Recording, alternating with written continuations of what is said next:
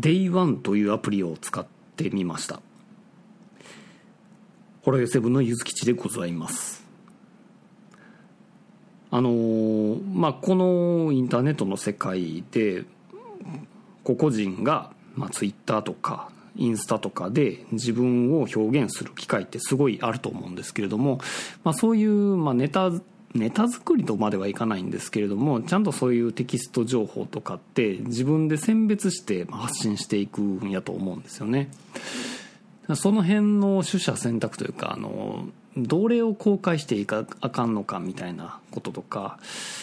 まあ、結構バズりたい人なんかは結構自分をさらけ出して発信するとかっていうことをいろいろやってると思うんですけれども、まあ、私は言ってみたらポッドキャストの番組を持っていて、えー、それに関するまあネタ作りっていうのをまあ日々まあメモメモの方に iPhone のメモの方に記録していったっ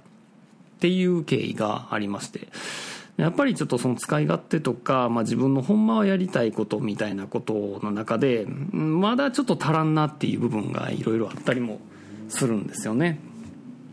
で、そんな中で、えっ、ー、と、今回その Day1 っていうアプリが、まあ目にかかって、あ、これ久々にちょっと使ってみようかなとちょっと思ってみたんですよね。で、この Day1 っていうアプリ、ちょっと検索してみて気づいたんが、あの、Day1 って普通に検索するとですね、ローマ字読みでだよねになっちゃってですね、サファリで検索したらだよねの動画が出てきちゃったんですよね。イーストエンドプラスユリのね。いや、これちょっとあの、びっくりしましたけど、はい。で、やっぱりあの iPhone が出始めた頃からの老舗のこれ日記のアプリとして出てきたんですけれども、だいぶと様変わりしてるというか、今の時代に合ってるなみたいな、一周回って合ってるなみたいな、あのこなれ方になってるなっていう気がします。で、基本的にはもうこれ自分のためだけの日記アプリっていう感じなんで、やっぱりコンセプトとしては自分の生活を、まあ遜色なく記録するっていうコンセプトなので、まあ基本外部には公開しないっていうことだと思います。はい。ただ、そんな中でも、あ、これは何かに、あの、公開したいな、シェアしたいな、みたいなところは、その書き込んだエントリーごとにエクスポートの機能っていうのがあって、これは言ってみたら他の SNS とかに普通にシェア機能があるっていうところが、私的には何か一つのポイントかなと思いました。はい。で、まあ、私の想定している使い方としては、まあ、日々の記録をこの Day1 に入れていくっていう考え方です。だからこれについては特段、なんですかね、あの、もう自分の身の回りで思ったこととか、あの、あったことっていうのを、もう気兼ねなく書き込むっていうことをまずベースとします。で、そんな中で、えー、これツイッターにシェアしたいなとか、これポッドキャストのネタに良さそうだなとかっていうのを、まあ、後でタグ付けしておいて、えー、いいタイミングで発信するみたいなことがいいんじゃないかなと思っています。だからそうしたら、あの、ツイッターベースで、その発信することを考えてた頃から比べると、今ツイッターで書き込んだ時に、うわ、これちょっとなんか発信したらなんか、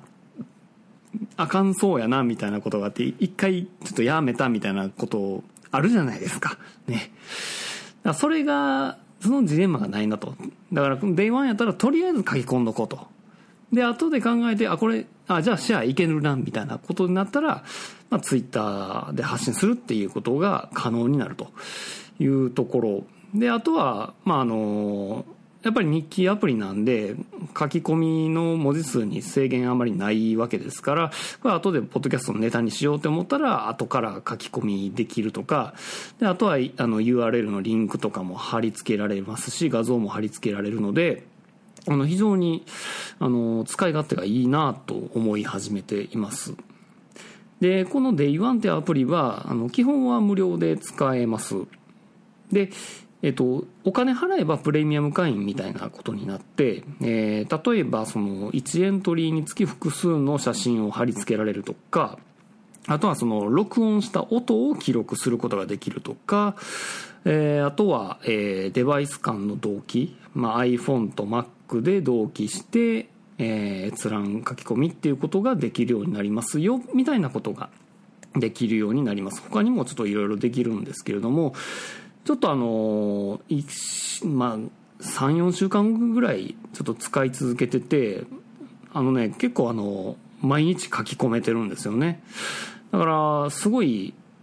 あの心地いいなとあの操作感も結構やっぱりシンプルであの書き込みやすいなっていうところとあとは AppleWatch にも対応してるみたいでもしかしたらこれ AppleWatch ベースでうんまあ、あの、カンペみたいな感じで、ポッドキャストの録音にも使えそうかなっていうのをふと思ってたりしています。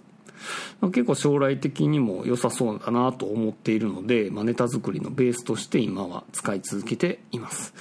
えっ、とね、ついさっきプレミアムに登録してみました。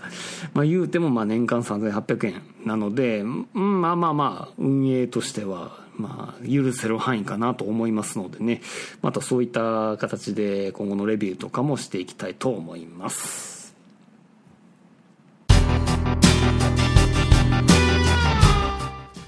ほろよいセブンでは皆様からのお便りをお待ちしております。ツイッターからはハッシュタグほろよい7、シャープ HOROYOI7、メールでは、ラジオドットほろよい7アットマーク gmail.com radio ピリオド horoyoi7 アットマーク gmail.com ブログ本文にあるメールフォームのリンクからもメールが届きます。読まれた分だけテンション上がります。